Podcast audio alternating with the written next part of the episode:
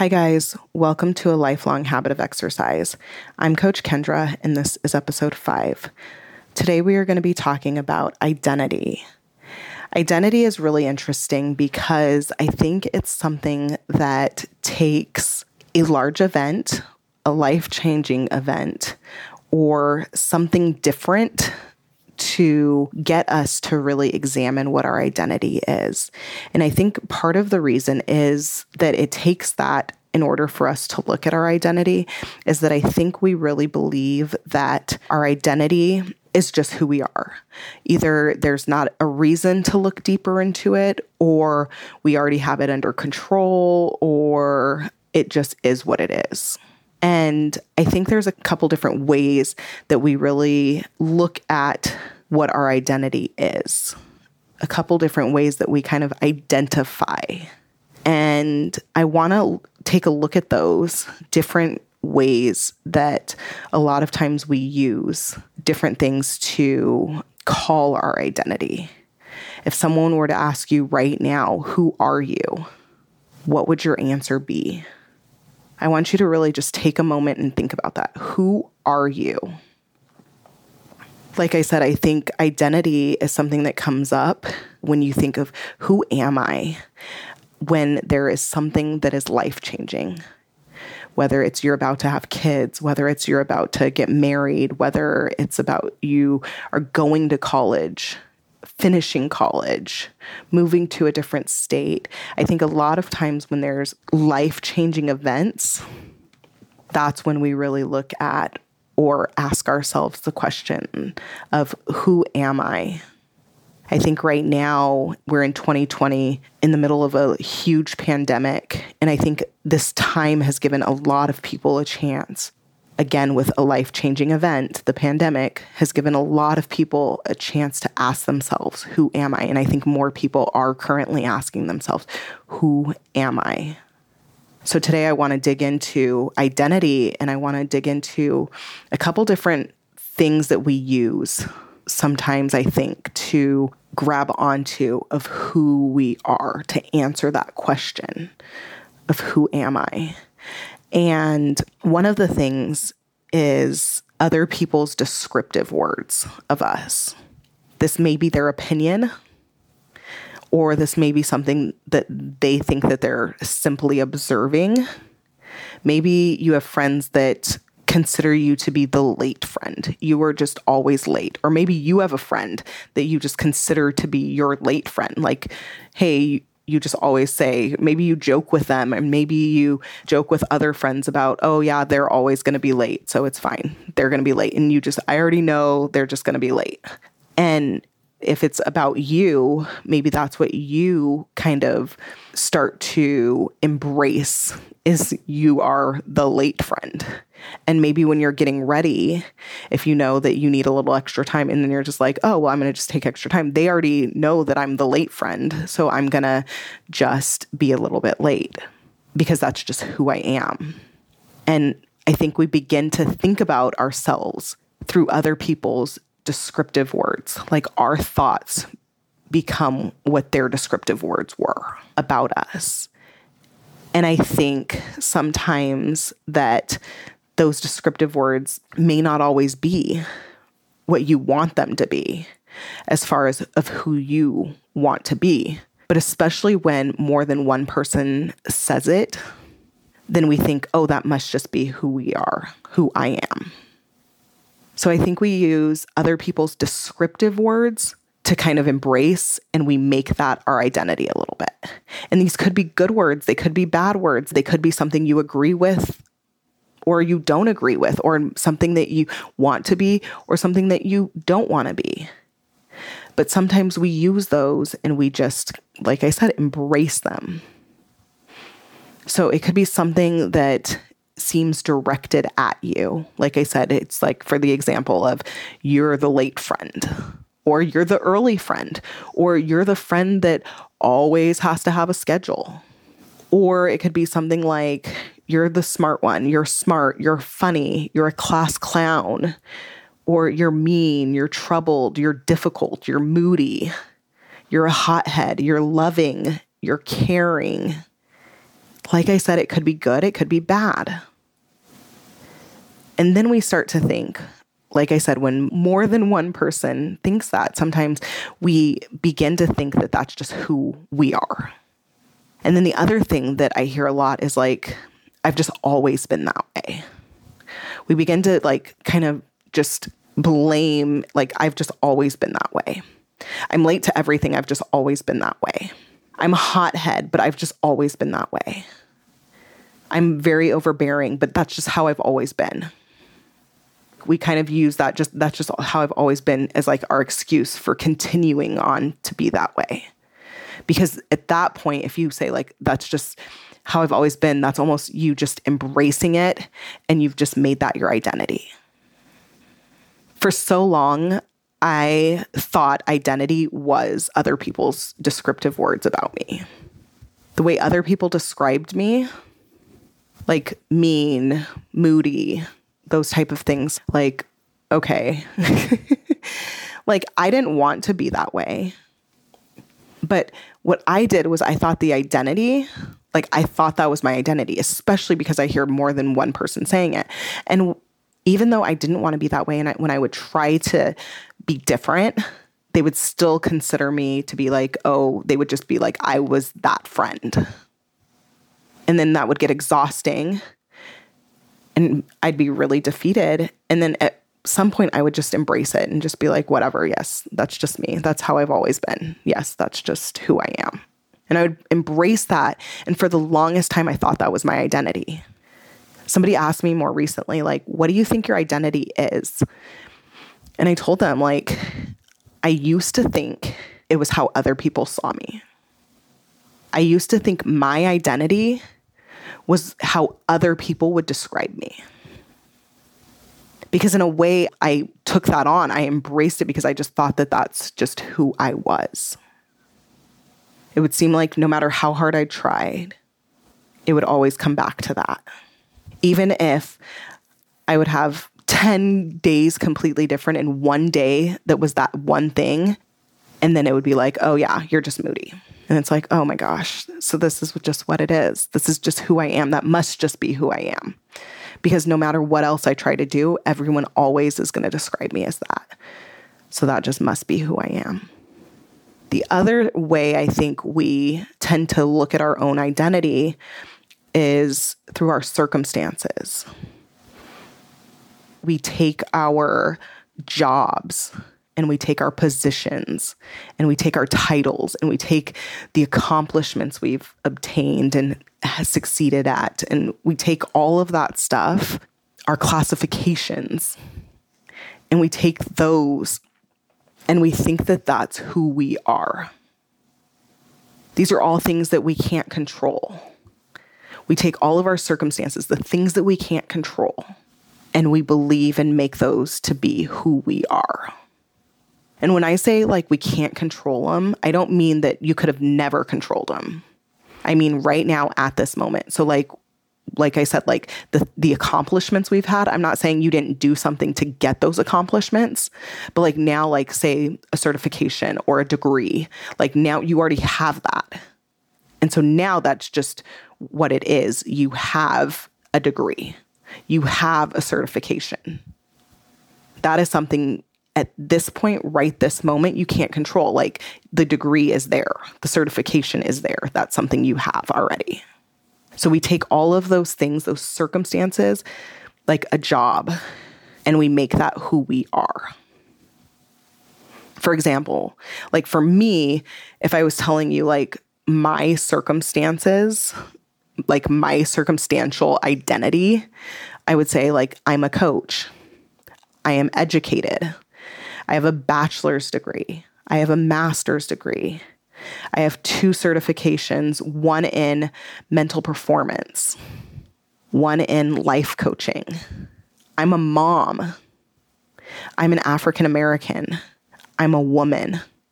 These are all circumstances. Those are all circumstantial identities for me. Those are things of like who I am, but from what I do, what I've obtained, the accomplishments I've had, the classifications that I am. So I want to take a moment to kind of like tell you guys about a story. And this is a story you may have already heard before, but I think it fits great with what we're talking about. And it's a story of a little girl who was watching her mom cook. And her mom was cooking a ham, and her mom cut off the ends of the ham. And she's like, Mom, why do you cut off the ends of the ham? And she said, Well, I learned how to cook a ham from your grandmother, and that's just how she always did it. I don't know. Ask her. It could be so that the ham could soak up more juice. And so the little girl asked her grandmother, Grandma, I was watching mom cook a ham. She cut off the ends of the ham. And she said she learned from you. Why do you cut off the ends of the ham? And the grandma said, Honestly, I don't know. I learned from my mother. She always cut off the ends of the ham. I think it could be to soak up more juice. Ask your great grandmother. So the little girl goes to her great grandmother and says, Great grandma, why do you cut off the ends of the ham when you cook it? I asked my mom, I asked grandma. Neither of them really knew. So can you please tell me? And she laughs. The great grandma laughs and says, Oh, honey, I cut off the ends of the ham because honestly, I never had a pan that could fit the whole ham. So I just cut off the end so that it could fit. And so, the overall moral to this story again, some of you guys have probably heard this before, but the overall moral to the story is to refrain from the mentality of we've just always done it that way without asking questions.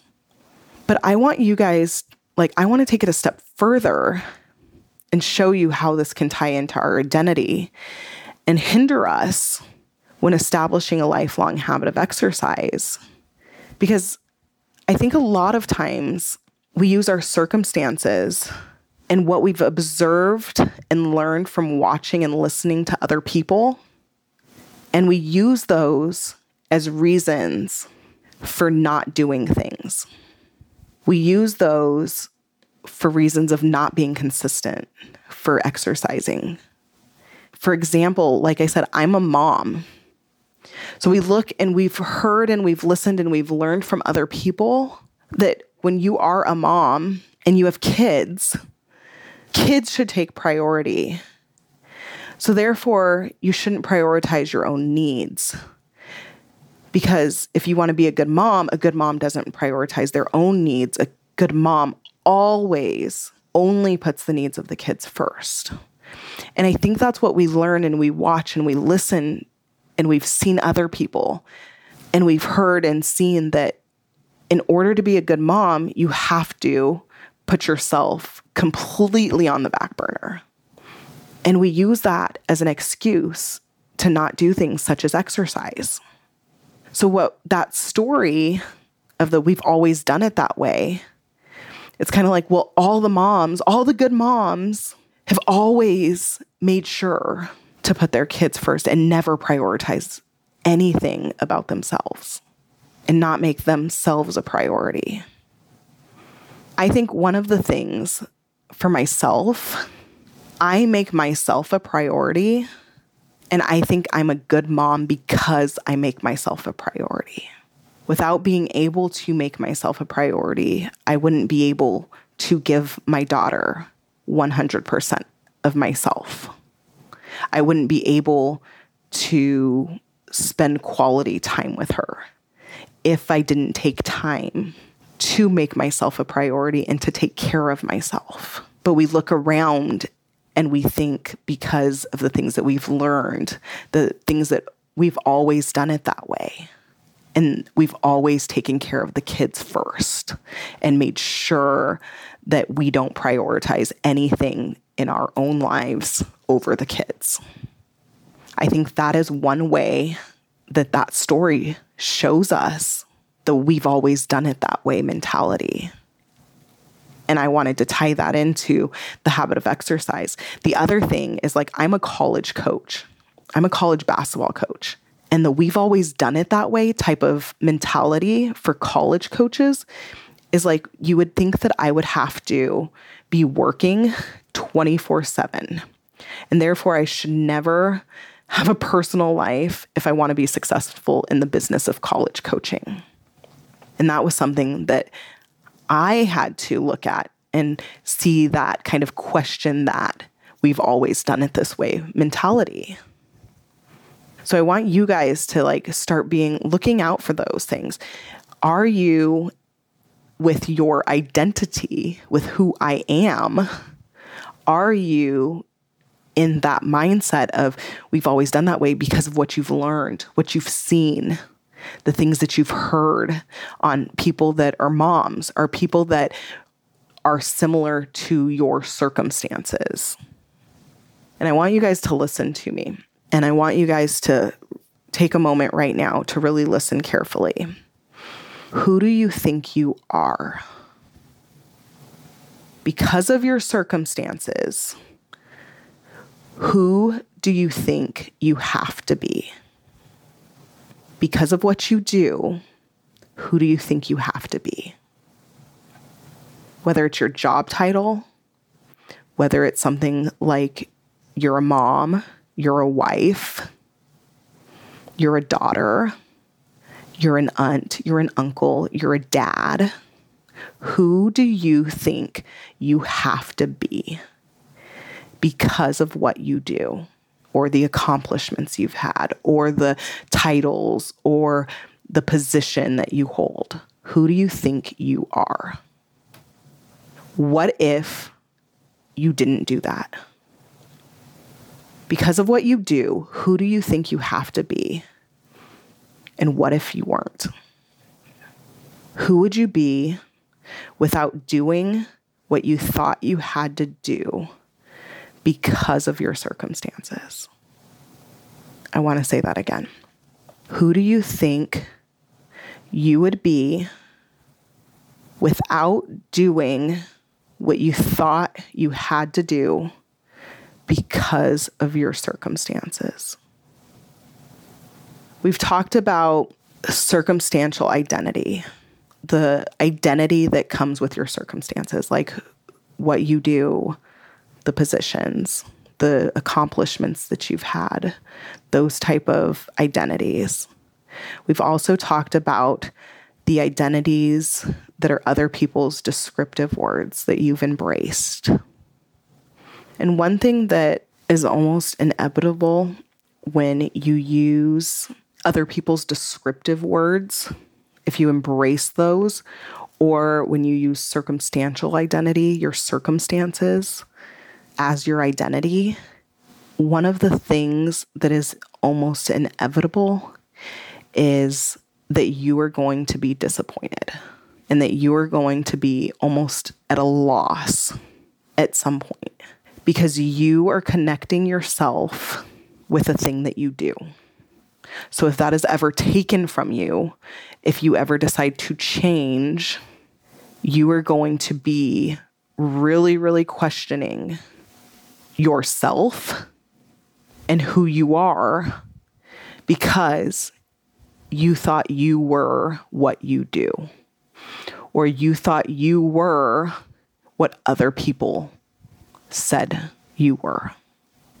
So that is something to be extremely careful about. So I want to talk about true identity really briefly, but true identity is who you are when everything is stripped away.